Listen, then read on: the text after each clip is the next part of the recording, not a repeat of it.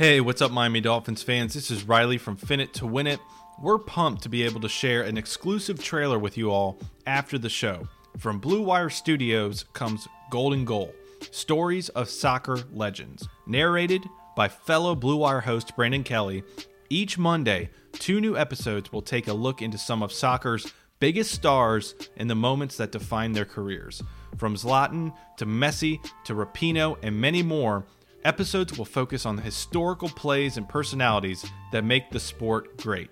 So, stay tuned after the episode and listen to Golden Goal stories of soccer legends wherever you get your podcasts. It's important to establish that culture of winning, the importance of winning, and doing things the right way. So for us, it's just to keep building upon that.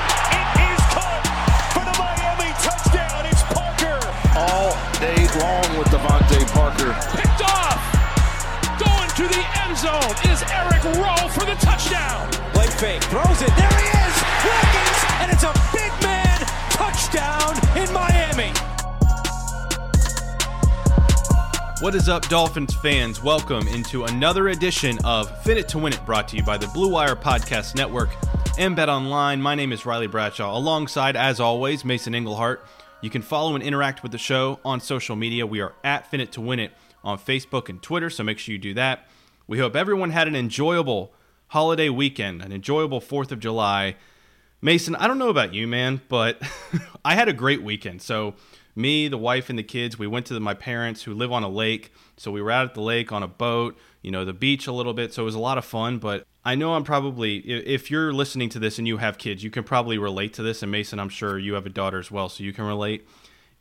Going on the trip may not be the problem. It's when you get home. So, like, during the trip, everything was fun. Like, we were having a lot of, a lot of fun but the kids, you know, missed their naps because we're out at the beach and whatnot. And then like you pay for it that whole next week when you come home because the kids, like we got home last night, didn't sleep. Today they've just been a complete mess. You know, you can tell they're tired. They got a lot of sun, running around being crazy. So it's just been it's been chaotic since we've gotten back. So that's like the price you pay for going on these trips uh, with kids under the age of like five. You've been there, done that, Riley. Uh, luckily for us, we stayed at the home base. We stayed at the house. We grilled out. We can watch fireworks from our backyard. So it was nice to stay home. But I've definitely been there.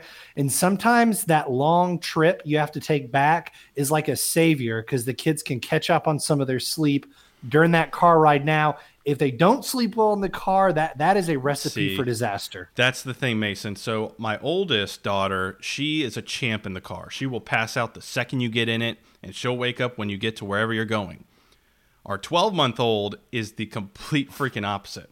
Like she is a complete mess in the car. Either she passes out and we're like, whew, crisis averted, or she screams bloody murder the entire way. And we got that to and back for this trip. So we got a double whammy. So on top of the tired kids, you get the you get the nice hour and a half car ride. Luckily, we didn't hit traffic because oh my god, I would have just I would have blown a gasket. But yeah, it was a complete mess coming back from uh, my parents' place. So once we got home, I just needed a break. I was like, I'm going for a walk. I need to decompress a little bit here. and I, I don't know how your daughters do with fireworks, but my daughter, who's going to be three later this month, this was actually her first year staying up to watch the fireworks because you know summertime they don't light the fireworks off until 9 30 even 10 o'clock. So she made it all the way until 9 45 she was a trooper all day. We even set some fireworks off on our driveway too kind of like a um, appetizer for the big Yeah. show as soon as the big fireworks started, though, she kind of looked over at myself and my wife, and she said, "Is it over yet?" She was she was Oh, ready really? to go Not inside.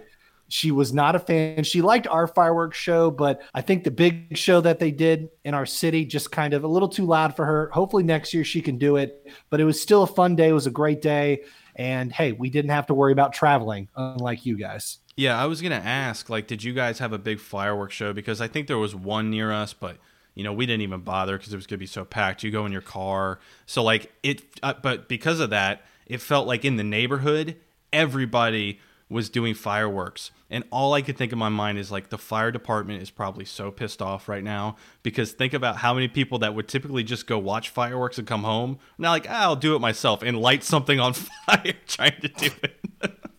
Luck, yeah. Luckily, we our city we can see them from our backyard. We don't have to travel. We don't have to deal with the traffic. It's it's been it's been beautiful these last few years since we moved to our new house. Yeah, that's a nice setup. So hope everyone had a nice, enjoyable, relaxing, unlike Mason or myself, relaxing 4th of July weekend. We did something pretty cool on social media this past weekend, too. We did a 4th of July giveaway. So, throughout the weekend, if you interacted with a post that we did on Twitter, if you retweeted the post and followed Fin It to win it, you were entered to win a Miami Dolphins flag that resembles the American flag. So, a pretty cool giveaway we're doing. We're going to announce that winner on this show at the end of the show. So, that was something exciting we're doing.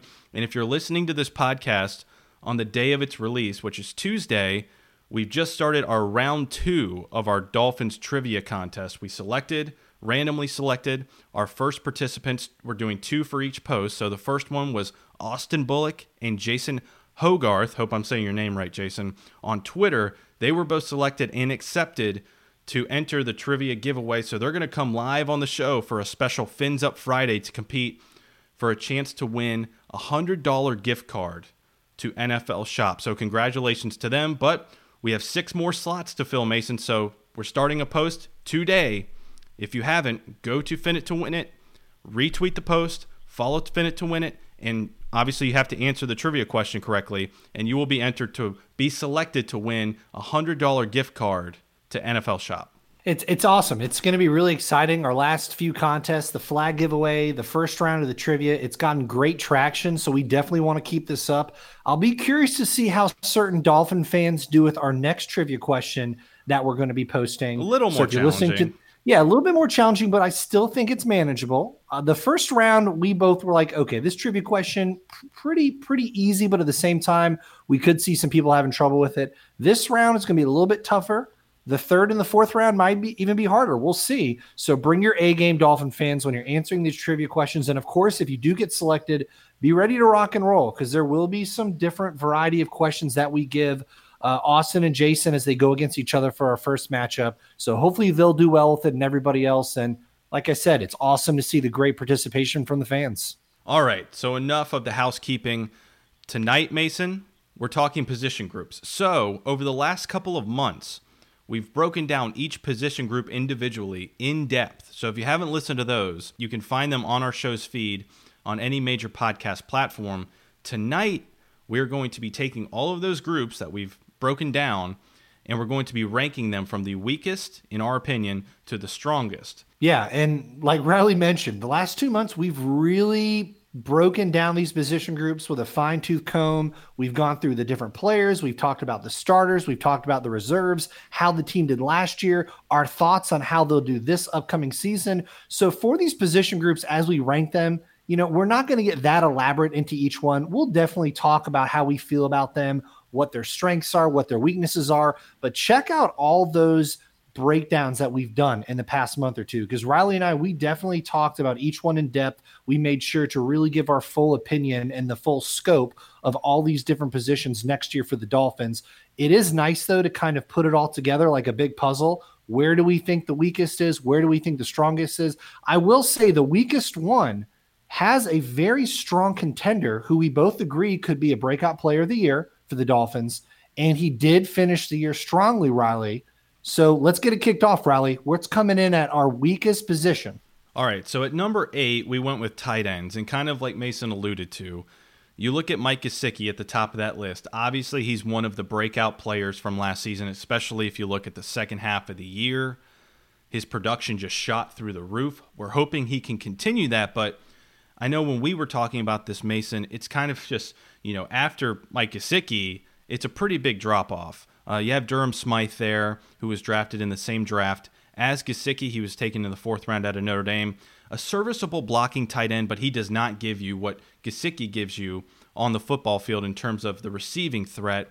And then you have guys like Michael Roberts, uh, Chris Myarick, and then we talked to Bryce Sterk, the undrafted rookie. Um, but you know he's converting from defense defensive end to tight end, so that's a project um, with him and quite frankly Chris Myarick. So you look at this group, if something happens to Gesicki, they're going to have to change the entire game plan because they don't have that guy that can fill in and at least provide the same style that Mike Gesicki brings from the tight end position. You're going to have to totally readjust what you do with your tight ends and make him more of a traditional type of tight end with Smythe or Michael Roberts, who they picked up from the Detroit Lions um, uh, last season. So, yeah, I think just the overall, because of the lack of depth, is why they come in at number eight for us. Yeah, Riley, from a depth perspective, this is easily the weakest position group we have. Uh, besides Gesicki, like you mentioned, there is not a true pass catching tight end on this roster who's going to help Miami. His health for this position is probably one of the top priorities on this Dolphins team, maybe besides quarterback and a few other spots, offensive line. Mike Gesicki is going to need to stay healthy on this field. We've also talked about how Chan Gailey's offense, it's not traditionally been one that feeds tight ends regularly. Now, Mike Gesicki is going to be a little bit of an outlier for that because Chan Gailey, we've talked about this in our tight end breakdown, how Chan Gailey hasn't had a ton of talented receiving tight ends in his past besides Tony Gonzalez. So he hasn't really had a need to feed the tight end a lot. Now, the way Mike Gesicki finished the season last year and how his pace for his final nine games was 741 yards, and that would have landed him like seventh among tight ends. He finished the year very strongly, uh, finished the year with, I believe, five touchdown catches. So five in the last he, six weeks of the season. Five in the last six weeks, and he didn't have a touchdown catch in his first year and a half as being a Dolphin. So the way he ended the season is very positive. It's going to give us hope next year. But the fact that there is very little depth on this lineup, the fact that once you lose Mike Gesicki, if something happens, God forbid, it is going to be really tough for the Dolphins to continually have a tight end out there who's going to be catching the ball. They may even have to go out and sign somebody who can yeah. fill that void. So, because of that, that is the biggest reason why I think Riley and I agreed that the tight ends groups is going to come at number eight on this list. I could see, though, how fans can say, well, wait a minute.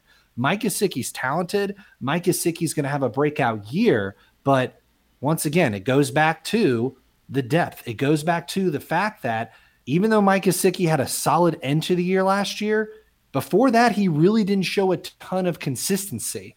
So it's going to be a huge year for him in year three for the former second round pick for the Dolphins. But number eight, I feel like is the right spot for the tight ends in, in this group. And of course, if Mike Gesicki continues to play the way his year ended last year, he could easily make it a stronger group.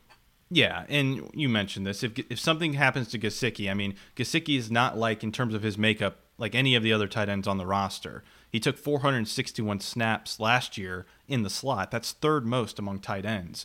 You go to the second tight end, Durham Smythe, completely different scenario. Out of his 484 total offensive snaps, he took 375 of those from the line of scrimmage. So completely different makeups in terms of players. So the lack of depth is why the tight ends come in at number eight. Let's go ahead and move to number seven. And we're going to go with offensive line here. I know the team addressed this position group in a major way through the draft and free agency. But to me, Mason, there's still a lot of question marks. They're bringing in a lot of guys that we're high on, but we still don't know definitively until we see them actually on the field and how they perform together as a group. I think there's just too many question marks to really put them much higher than this. And I think it really kind of all starts with their first round pick in Austin Jackson out of USC. I know that Dolphins fans, you have some Dolphins fans that are very high on Austin Jackson, and there's some that are a little more hesitant. I think for me personally, I'm a little more on the hesitant side. I would have loved for them to get one of those top four offensive tackles in the draft, but Austin Jackson, in terms of a raw talent, definitely worth the first round pick, but he's a project. I'm not sure he's ready to be thrown in there week one at left tackle and protect Ryan Fitzpatrick or Tua, whoever's back there under center for the Dolphins. And that's kind of what worries me is is Austin Jackson ready for the big time at left tackle to be going up against NFL caliber defensive linemen and defensive ends week in and week out? I'm not sure he's ready. So I think the whole conversation starts with Austin Jackson. And unlike Riley, unlike the tight ends, this group does have some depth. It does have the rookies, like you mentioned Solomon Kindley, Robert Hunt, Austin Jackson. It has some guys sprinkled in who played last year for the Dolphins. And then it also has two free agent pickups in Flowers and Karras that the Dolphins added in potential starters. It has the depth. But as you alluded to, it has a ton of question marks because of all the question marks, because of the fact that there's so many guys on this roster who've not played together. Besides Davenport and Davis, there pro- and maybe Deiter, there probably won't be another starter opening day that was here last year for this team. And we mentioned this on our offensive line breakdown, but out of 171 NFL offensive linemen, all of Miami's offensive linemen finished 146 or worse in the pass block win rate. And that pass block win rate, it tells us the rate at which linemen can sustain their blocks for 2.5 seconds or longer. So the Dolphins really struggled last year on the offensive line department. I like how they brought in some solid guys in Karras. Karras filled in for the Patriots last year with an injury to another lineman. And then you have Flowers, who kind of had, even though he's not a, a veteran really, he's only been in the league a few years, but he had an early career resurrection when he was moved to guard last year for the Redskins. Tackle didn't really work for him. Had a great year for Washington. We're really hoping that can transition to another season with the Dolphins. He'll probably be at the left guard spot, but there is a lot of hope in this position. There's a lot of hope for a lot of Dolphins positions. There's really not a position you look at and you say, "Wow, whew, I mean, there there's no future in this position." That's a great thing about this young team and when you look right. at the offensive line, there's a ton of hope. I mean, we've talked about it a lot on this show when we've broken down the draft recap. I love Robert Hunt. You like Robert Hunt a lot. Yep. I mean, you may not be super high on Austin Jackson right now, but the more and more I read, the more and more I watch, I see what the Dolphins are seeing with that. And then Solomon Kindley is a guy, he could be a dark horse in someone who could possibly make his way to the starting lineup because they have so many guys who can be moved around to different spots. You know, Michael Deiter is a guy who can play different spots. You know, Robert Hunt, even though he's primarily been a right guard, the Dolphins drafted him so high because they probably want to eventually move him to right tackle. Will he be an opening day starter for right tackle? that remains to be seen. We'll have to see how the offseason goes and what the training camp situation looks like. But there's a ton of hope for this positional group, Riley. But like you mentioned, there's a ton of question marks that come along with it. Yeah, and you mentioned the pass block win rate, but also if you look on the other side of it, in terms of their rushing offense, they were dead last in the league last year.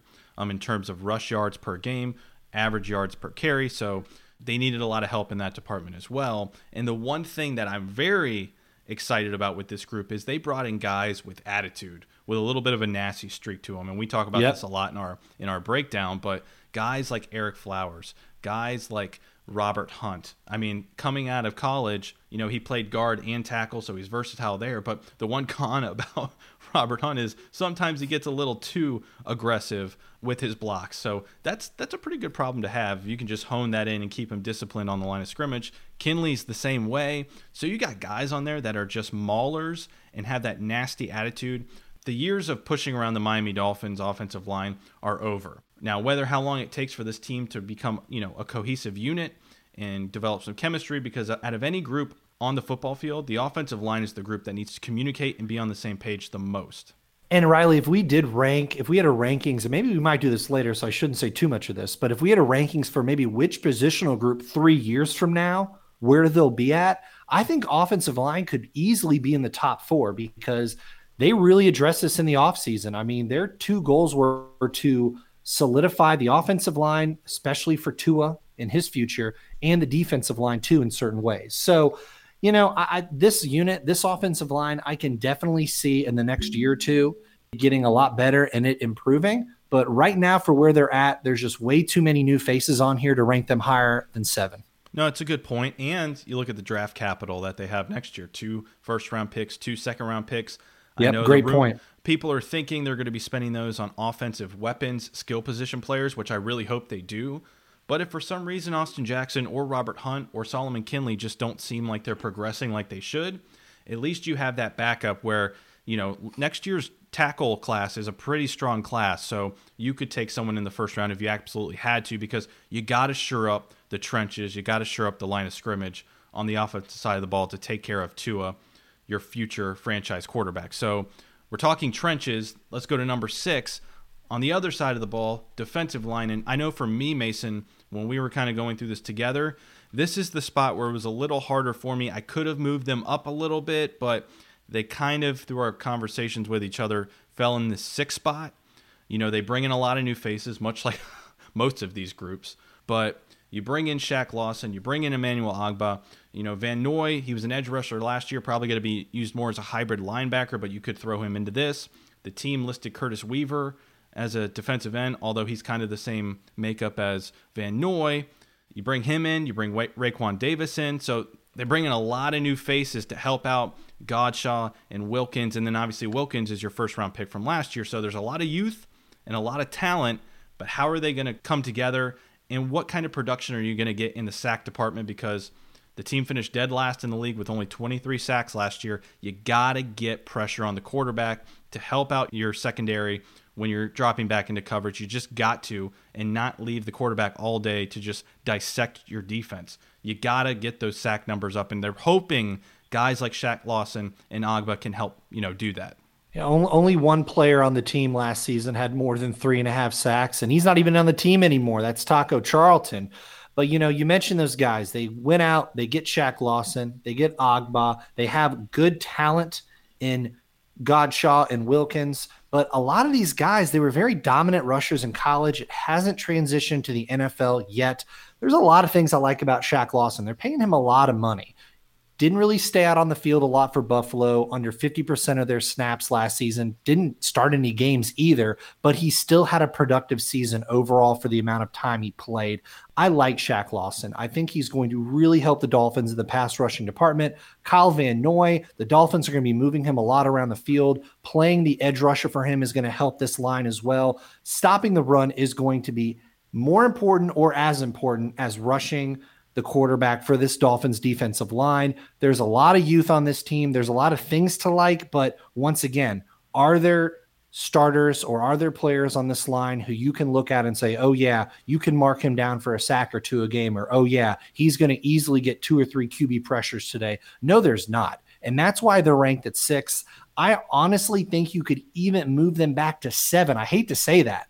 I think there's an argument for the offensive line maybe being a little bit of better position than this defensive line next year. One guy, Mason, that I'm looking at to elevate their game going into this year is Christian Wilkins, entering his second year. He was our first round pick out of the last draft, not this past one, but the last one. So he's a guy, he kind of came out slow out of the gates, picked up his game throughout the year. But if you kind of break down the numbers, there are some things to be excited about. Yeah, he didn't get much of a rush on the quarterback, but that even got better. He produced 56 tackles, which led all rookie uh, defensive linemen. He had 30 total pressures. According to Pro Football Focus, that was third most among rookie defensive linemen since 2016.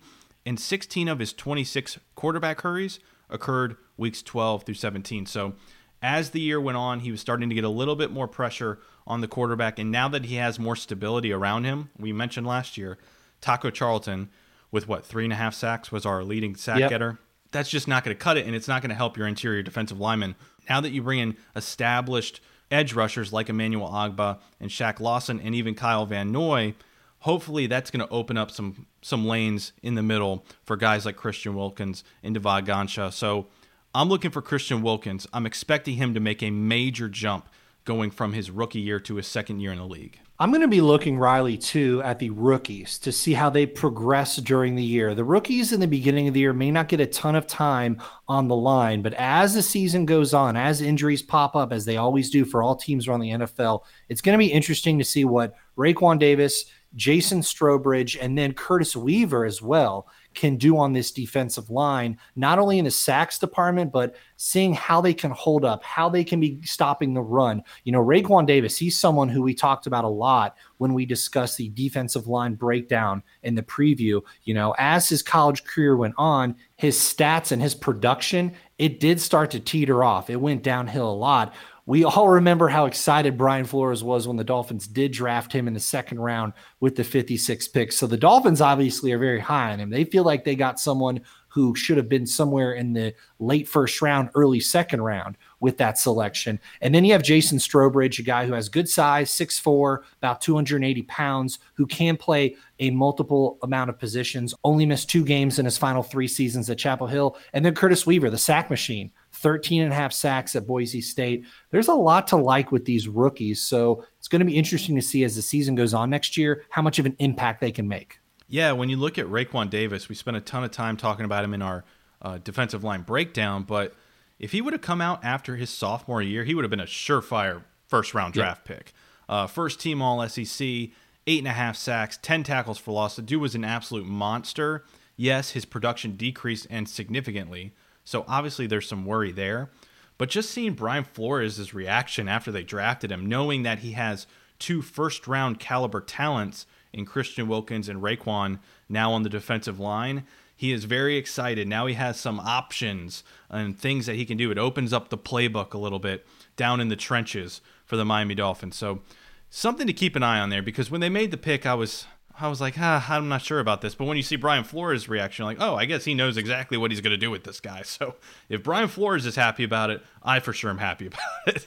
you know, the, the Dolphins have been very consistent in their vision. They've been very consistent in how they want to rebuild this team starting in the trenches. So we have to roll with it. You know, Brian Flores, Chris Grier, they definitely have a plan in place. So we have to trust them in that process. And if they're pumped, if they're that pumped up to get certain guys later in the draft, in the second, the third, the seventh rounder, doesn't matter. We have to go with it. We have to have faith in them, especially this early on in the rebuilding process.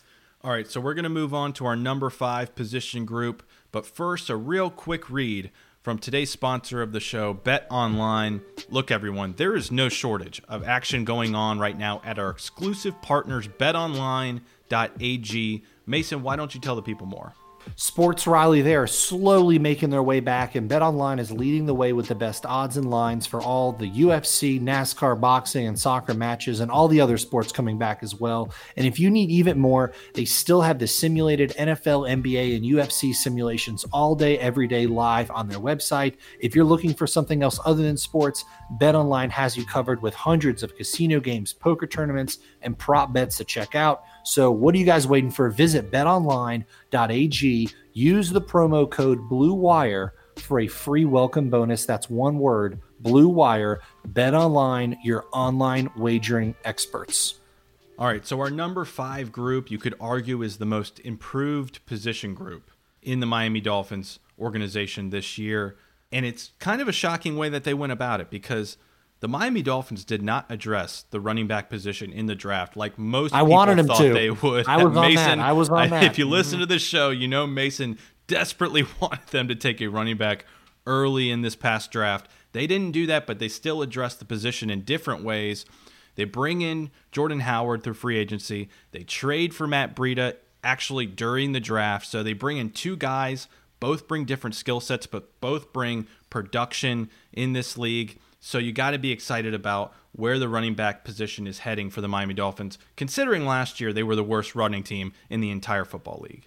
Yep. And obviously that really translates to how is the offensive line, durability and offensive line. They're going to be those determining factors on if this rushing game can rebound. But the Dolphins, they obviously made two big pickups this offseason. They signed Jordan Howard to a very friendly contract, which is one of the you know, there's a lot of things like about Jordan Howard, but the fact the Dolphins got him for so cheap is very, very nice. And then in the draft, Riley said it. I was not a huge fan of the Dolphins passing on a lot of those talented running backs early on. But hey, like I said, Flores and company, they have a plan. We got to trust it. And surprisingly, they, well, maybe not surprisingly, I figured they would do something, but they make the trade. They get Matt Breida. That's a nice one two punch the Dolphins can have with Jordan Howard, you're going to get a back who loves contact. In the last three years, he has a very solid percentage of passing targets. His average per reception is 7.8 yards. So he's not only a bruiser, he's someone who can catch the ball in the backfield. And oof, man, Matt Breida, when he can get in space, he can really be electric. So hopefully the Dolphins, these two guys can make an impact. They do have a little bit of depth to Riley. You know, Patrick Laird, Kalen Ballage, they did have disappointing seasons in different ways, but the fact that they're going to be there is important because durability, like I mentioned, Riley, Matt Breida and Jordan Howard, they're guys who have had some injury issues in their careers. So Laird and Ballage, they're going to play big parts on this team. Yeah, they're going to need Ballage to really step up during training camp. One, if he wants to make the team, and two, if something happens to particularly Jordan Howard. Now, I love the Jordan Howard move because – all this guy has done since coming into the NFL is produce. Two out of his first four seasons, a thousand yards. Um, but th- you know, we talked about this. The durability is a question. You know, he missed almost half the season last year. Uh, he missed some games the year before that. So he's been banged up because mainly of his running style. I mean, this guy is that between the tackles thumper, physical runner that you really love to have on your football team, but that comes at a cost um, to miss some games because you're going to get nicked up here and there. And then Matt Breida, you bring him in, he's that lightning. I mean, clocked last year at over 22 miles per hour in that touchdown round, touchdown run versus the Browns, fastest run in the entire NFL last season. He averages over five yards per carry for his entire career. So you're getting two versatile and effective, productive running backs. And what makes me really excited, Mason, yeah, we talked about Chan Gailey struggling to involve his tight ends in the passing game, but Chan Gailey with running backs is a great combination. If you look at his history, just going back to the Jets and the Bills, his running backs produced guys like Chris Ivory, guys like CJ Spiller, guys that didn't have, you know, the greatest of careers, but when Chan Gailey got a hold of them, turned them into Pro Bowlers, and in CJ Spiller's case, made him one of the best running backs in the league for that one season. Uh, his career year was with Chan Gailey. So you got to be really excited about matching Chan Gailey in this offensive scheme to the skill sets of Matt Breida and Jordan Howard. And if these rookies on the offensive line, if they can get a nice start to their NFL careers, it's obviously going to help the run game a lot more for Miami. The health of the receivers, the health of Mike Gesicki and the tight ends as well. All these things are going to combine to help the running styles of Jordan Howard and Matt Breida. And another thing is this, you know, durability. Obviously, I mentioned it. Riley, you mentioned it too. I don't think Jordan Howard's going to be getting 25 carries a game, or he shouldn't be at least in this system. You know, 15 touches a game, something around there, maybe 20 a few games during the season. But him and Matt Breida, they're going to be in on different packages, running the ball, catching the ball, the backfield. So I'm really interested to see how they utilize both of these guys' strengths next year. All right, let's move on to number four. If you're talking about this last year, we may have said the wide receivers were our number one group, at least top two or three going into the season. Now they're at number four, Mason, and I don't even know about that. I, I have a lot of question marks when it comes to this group. Obviously, you start with DeVante Parker, you know, had his breakout year last season, but then after DeVante, and even DeVante lacks consistency. I mean, last year, towards the end of the year, he really exploded on the scene, but you know, before that, his entire career was nothing but inconsistency. So you have him as your number one, but then you have guys like Preston Williams, had a great rookie season until he got injured. Albert Wilson just never can seem to get it going consistently for a full year. Same with Jakeem Grant. So you have a lot of guys that have talent, but they just can't stay on the football field, and that's a problem.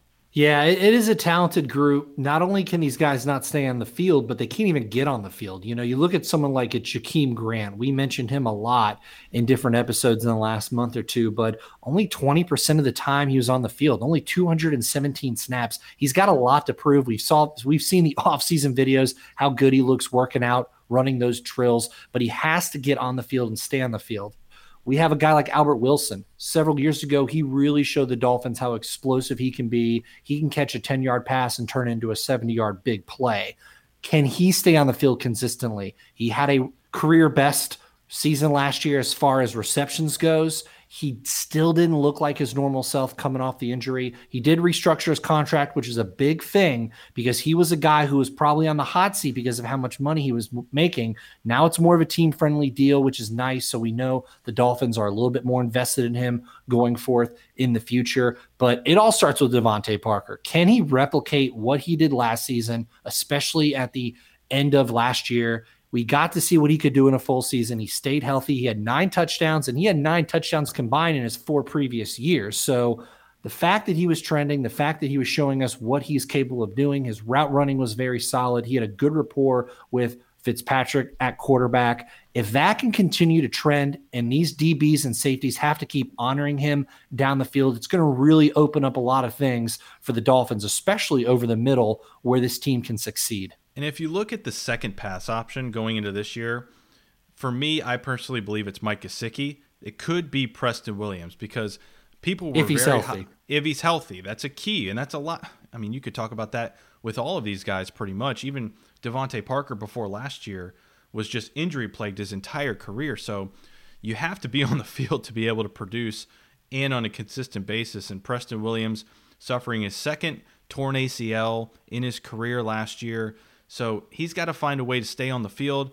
You know, he's an athletic, great size, great catch radius. I mean, he's a nightmare matchup one on one for defensive backs, but, you know, a little bit inconsistent in his route running. He had quite a few drops, but, you know, if he can build on the progress he made throughout his rookie campaign into his second year, you have a solid one-two combination in terms of your receivers, and then if you add Gesicki into the mix, you know, coming off of his breakout season in the second half of last year, you have a pretty solid wide receiving core. The question mark is, can they just stay on the field together? And then if you look, there is some there is some depth here. Albert Wilson, Jakeem Grant, but even Allen Hurns, who's a veteran. Uh, last year, he played a huge role um, with all the injuries that the that the team had. He was versatile in 522 offensive snaps. He played in the slot 254 times, out wide 259, so split evenly. He's one of the few receivers that you can use in the slot and out wide. So you have him, Isaiah Ford. I know you and you and I are pretty high on him as well. So you have some depth, and then I know a lot of people are excited about the rookie Kirk Merritt out of uh, Arkansas State. You know, the undrafted rookie, people have high hopes for him as well. So, other than Kirk Merritt, the team really did nothing to address the wide receiver position. So, I guess they feel pretty comfortable going into this year with this unit and see how they perform. And then next year, I mentioned all their draft capital. If they have to go and grab a wide receiver in the first or second round, they have the capital to do it. It'll be interesting to see where the Dolphins go with all those draft picks next season. Obviously, there's a long road ahead of us before we can address that. But the fact that we do have Jordan Howard and Matt Breida as our running backs, if they can stay healthy this year and they can show progress for this Dolphins run game, I think the Dolphins target the receiving position more than the running back position just because right now they have a lot of similar guys who can do the same thing. So if there's a really great dynamic wide receiver coming out of college and the Dolphins have a shot to get him early in the draft. I can see them doing that. And one more thing I'll add before we move on is, you know, I know Malcolm Perry is technically listed as a running back, but he's someone who we can see lining up as a wide receiver at different times. So they did address that late in the draft but he's still someone who can show a lot of flash. He can play multiple positions. He can do a lot of different things. So Malcolm Perry is someone who you should also keep your eye on as the Dolphins move forward this offseason. All right, so let's go ahead and move on to number three on our list. Mason, I talked about this in our breakdown. One of the youngest groups on the team, 10 out of the 12 players listed for the Miami Dolphins linebackers on the official roster are 26 years old or under. And if you include Curtis Weaver, who we think is going to be able to play a lot more in the linebacker unit as well as on the line, if you include him in there, 11 out of 13 guys that are 26 years old or under. So What's very exciting about this group is you have a lot of talent, but you have a lot of young talent with guys that you brought in not just through the draft, but free agency as well. Yeah, there's a lot of guys who you look in this unit and you can say, wow, you know, the potential is really there. You know, you start with Jerome Baker, played over a thousand snaps for this Dolphins defense last year. That's almost 97%. Only had two sacks all season, but he does a lot of things very solidly for this defense. You go down the line, you look at somebody like Vince Biegel. He was a last minute addition to the team when they swapped with the Saints for Kiko Alonso. Didn't really know what he would do for this team, but he became a really scrappy guy in the run game. He earned himself a second season in South Florida. And then to me, though, it all starts with a $51 million man in Kyle Van Noy. You mentioned how young this linebacking group is. Kyle Van Noy is not that old either, but he is going to be seen someone for a lot of leadership. He's going to be moved around the field a lot.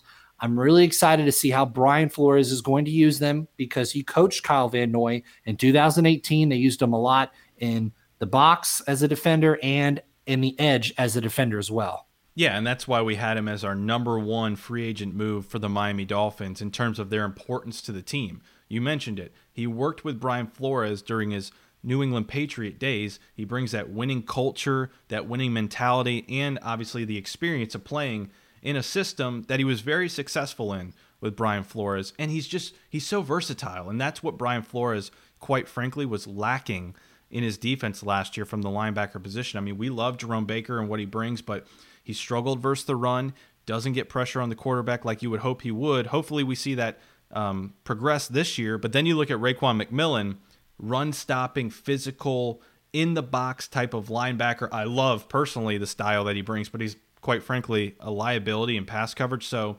Kyle Van Noy brings that versatility where you don't have to worry about taking him on and off the field. You can use him in multiple different ways all over your defense. So he's really going to come in and become the leader of this defensive unit for the Miami Dolphins. So very excited about that. And then you go further down the depth chart. Sam Eguavoen, Andrew Van Ginkel, Trent Harris. You have some depth in this unit as well. Guys that came in, although in limited playing time, played pretty well in that playing time that they were given. So you have some depth at the position as well. Love the depth. Van Ginkel's somebody who came in the holiday season. He earned the shot and he did a solid job. Um, he has the opportunity to be Miami's most valuable passing down linebacker in the future. So he also brings some talent as an edge rusher as well. And then someone that we've mentioned in several episodes is Landon Robert. You know, we won't mention that. Well, I guess I will mention it. The touchdown he scored against the Dolphins last year at fullback. I think we actually put a poll out, Riley, uh, who's more likely to score a touchdown uh, an offense? Is it Landon Roberts or is it Christian Wilkins? You know, Christian Wilkins had the short one, two yard touchdown last year against the Bengals. He got like 86% um, of the vote, by the way. he did. Uh, you know, I kind of, I kind of agree with it just because of the goal line packages. But you know, Landon Roberts is someone who comes from New England, like several other players the Dolphins have picked up. But He's a leader. Bill Belichick spoke very highly of his character and his work ethic, and he's someone who plays special teams very solidly as well. And a lot of this depth at linebacker for special teams, it's going to come in handy. You have a unit that's very young, very talented, and has a ton of upside and depth. So, very excited about what the linebacking unit can bring for the Dolphins this year. Let's go ahead and move on to number two. We're talking about the quarterbacks. I know, Mason, that you could easily make a case for them at number one by bringing in Tua with your first round draft pick, but we have him at number two here. You know, Riley, and you could even go the other way too. You could look at this unit and you can say, well, wait a minute. Fitzpatrick is about to be 38 years old. You have a rookie quarterback in Tua who has a medical history, and we're not sure how healthy he's going to be as the season starts. And then you have Josh Rosen, someone who's really struggled in the past as well. Could this unit slide down our rankings at like three, four, or even beyond that? But I could see it going both ways. But we felt like number two was the best spot for this unit because of what it can bring in an exciting rookie like Tua and his caliber. And let's be honest, the way Ryan Fitzpatrick ended the year last season the rapport he has in the locker room with his teammates and how he's developed a chemistry with guys like Mike Gesicki and DeVante Parker. Maybe two is the right spot for this unit. Yeah, I get it. Ryan Fitzpatrick, 37 years old, going to be 38 at the beginning of the year, going into the last year of his contract, has an up and down career.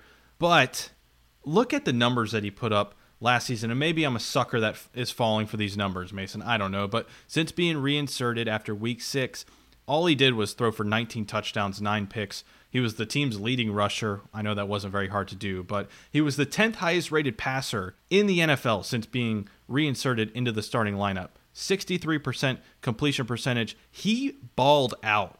And that's behind the worst offensive line in the league. So you finally get some talent inserted into that unit. You bring in some running backs that are going to help out the running game. And then obviously you have guys like DeVante Parker, Gesicki, Preston Williams looking to elevate their game going into this season. So I'm very excited about the prospects of Ryan Fitzpatrick. And then waiting in the wings, you have Tua, the future of your franchise. Yeah, yeah, yeah. I get it. He has an injury history, but I am so excited about the fit that Tua brings into this system, this Chan Gailey heavy run pass option system. That is to a T what Tua played at his time at Alabama, and he mastered it. Yeah, and Riley, we also need to mention this, and we talked about this when we discussed Chan Gailey's offensive philosophy.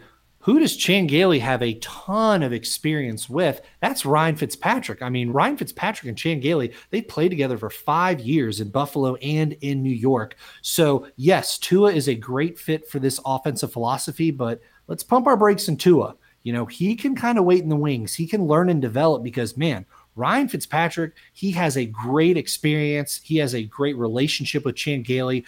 And when you do bring in a new offensive coordinator that a lot of players for this young Dolphins team have not played for, because remember, Chan Gailey was retired. He's coming out of retirement right now.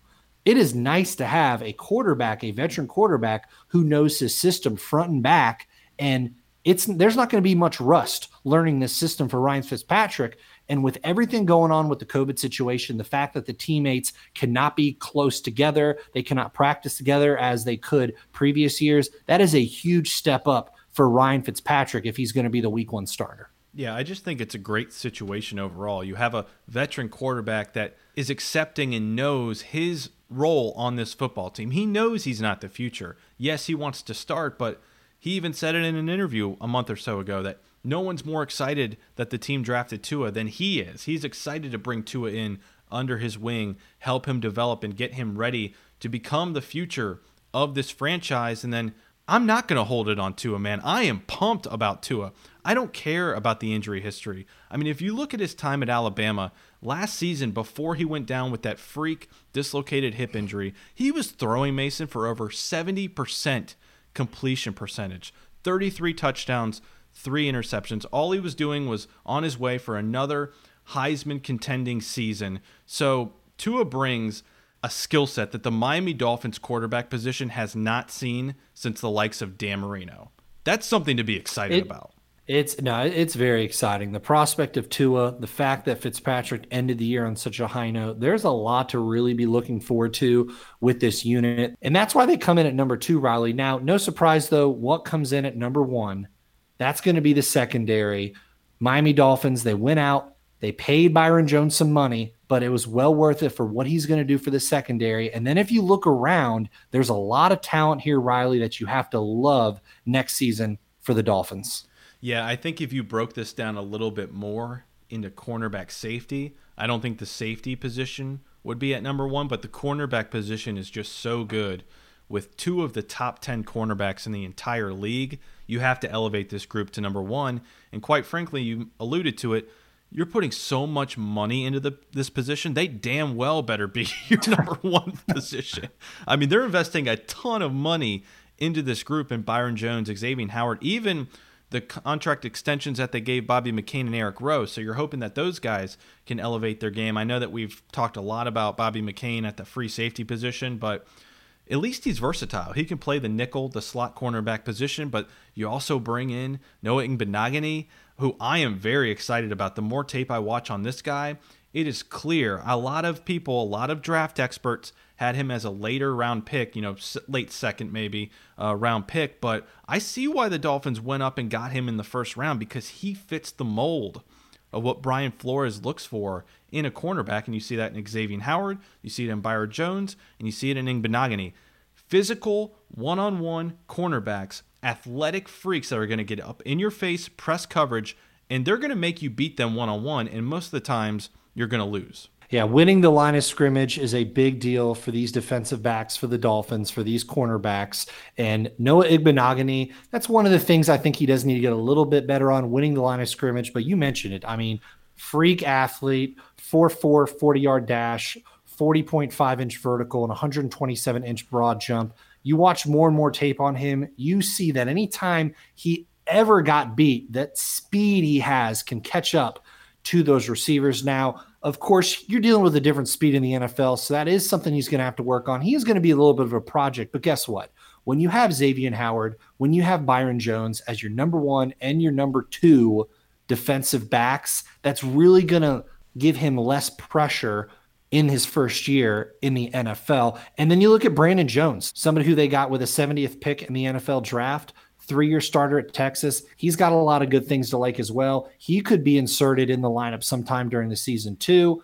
Bobby McCain is somebody who we both agree is more suited for that nickel position than the free safety position, but he is someone who is talented. He's scrappy. I like what he can do for the Dolphins. And then, of course, Eric Rose, someone who we both agree that could have a breakout season this year. In his new role, when he switched from DB to safety, he only allowed 24 receptions on 45 targets without any scores. His four games as corner, Riley, he allowed 14 receptions for 193 yards and two touchdowns. So his ability to cover tight ends, that switch really helped him out. I think he's going to continue that next season. I want to go back to Igbinoghene for just a second because you talked about the athletic traits that he brings to the table. Yes, and that's why I'm so excited about him because one, he hasn't played football all that long. Two, when he did play football, he came in as a wide receiver to Auburn. So three, he has only played the cornerback position for two seasons at the SEC level, and he was ascending to one of the top cornerbacks in the entire SEC. Yes, he only had one pick his entire career at Auburn, but like you said, the skill set. He is a raw talent. Brian Flores can get his hands on him. When you're around other cornerbacks like Xavier Howard and Byron Jones, you're bringing Igbinoghene into a situation where he can not have the pressure, like you said. He can learn under these guys. He can learn under a veteran head coach at the defensive back position in Brian Flores. and really catch up and accelerate his progression quickly to the NFL level.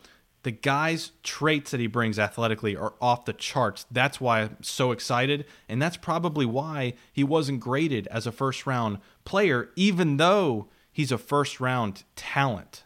There's a difference between that. Polished player that's ready and then talent. He is for sure a first round talent. No, I, I, agree with that, and like I, that's why I mentioned it's going to be a little bit of, bit of a project just to see what he can do in the offseason leading up to the season and in the preseason. But a lot of less pressure on him when you have Xavier Howard and Byron Jones on both sides of the field. And if Xavier Howard and Byron Jones both stay healthy, one of the funner things next season is going to be is to see who gets picked on more out of those two. We've mentioned a lot how Byron Jones only had 53 targets all season. That's around only like three a game. So it is going to be really interesting to see what quarterbacks do when Xavier Howard and Byron Jones are both out on that field. And that is why, that is one of the main reasons why this group is number one. When you have two of the top 10 cornerbacks in the league on your roster when they are both healthy. And we need to knock on wood and cross our fingers because we know what Xavier Howard's past is like, but new year, new slate. Hopefully the injuries can be in his past. But if those guys are both out on the field, it is going to be helping the safeties in Bobby McCain and Eric Rowe. It is going to be helping the linebackers. And of course, with our pass rush, it is going to be helping those defensive backs as well. Yeah, and you mentioned Howard's injury history, and it's one to be concerned about. And I think that's why you've seen a lot of these moves that the team made. You finally have some depth at this position. We mentioned Bobby McCain probably going to be your starting free safety, but has experience in the nickel.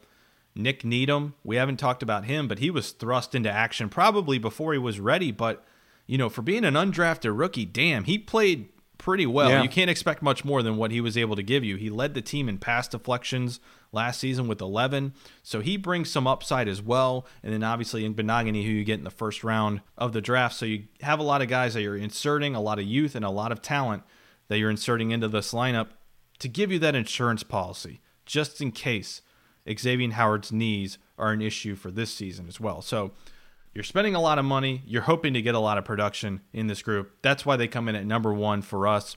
All right, Mason, that's going to do it for our list let's go ahead before we wrap up and do our Dolphins flag giveaway. So, all right. On Twitter, I posted it over the weekend. We had fans retweet and follow Fin It to Win It to be entered to win this Miami Dolphins American flag. Over 300 entries into our giveaway. So, a lot of people entered. Very excited about that. Thank you for everybody that participated. All right, so I'm going to put the names in this random name selector. Here we go. I'm going to click this button. It's going to give me a random name, over 300 entries, and the winner is Dawn Mason at Woman on Twitter. This is exciting, man, because Dawn is a huge supporter of the show. Very excited that she won this. Congratulations, Dawn. You have won a free Miami Dolphins flag that resembles the American flag you know, for the Fourth of July, you got to be patriotic. So that's why we did this. Great, great last name too, by the way. Uh, yeah, not pick. too bad, huh?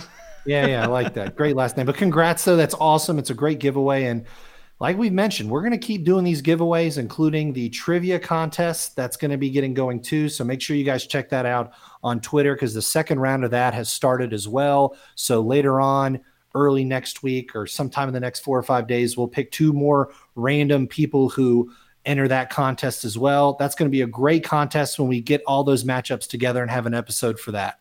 All right, so make sure you guys enter our trivia challenge. Later this week, we have a bunch of great content coming out as well. We're going to be giving our off-season report cards for the Miami Dolphins, and then we're doing another Fins Up Friday. So we want you guys to call in and leave a voicemail with your questions or comments, and we will play them live on the show. If you want to get involved in that, just call 804- 905 8226, and we will play your message live on the show. So get involved in our Fins Up Friday. We have a special interview that we're going to do on there as well. So a lot of exciting things on the way here at Fin It to Win It. Thanks to everybody for the continued support. Again, follow us on any major podcast platform and on social media Facebook and Twitter at Fin It to Win It. Until next time, everybody, for Mason, I'm Riley. Have a great rest of your week. We will see you guys next time here on Fin It to Win It. Fins up, everybody.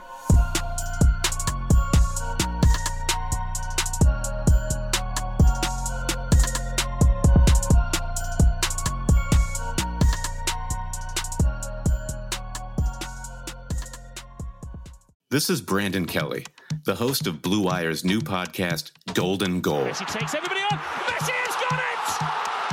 From Lionel Messi to Marta to Pele, our show takes a deep dive into soccer superstars. 2 0 and is. What a World Cup for Megan Rapinoe. From Zlatan Ibrahimovic's brash confidence with the play to back it up, to Megan Rapinoe's heroic outspokenness and World Cup flair. Each episode examines a personality of the world's game.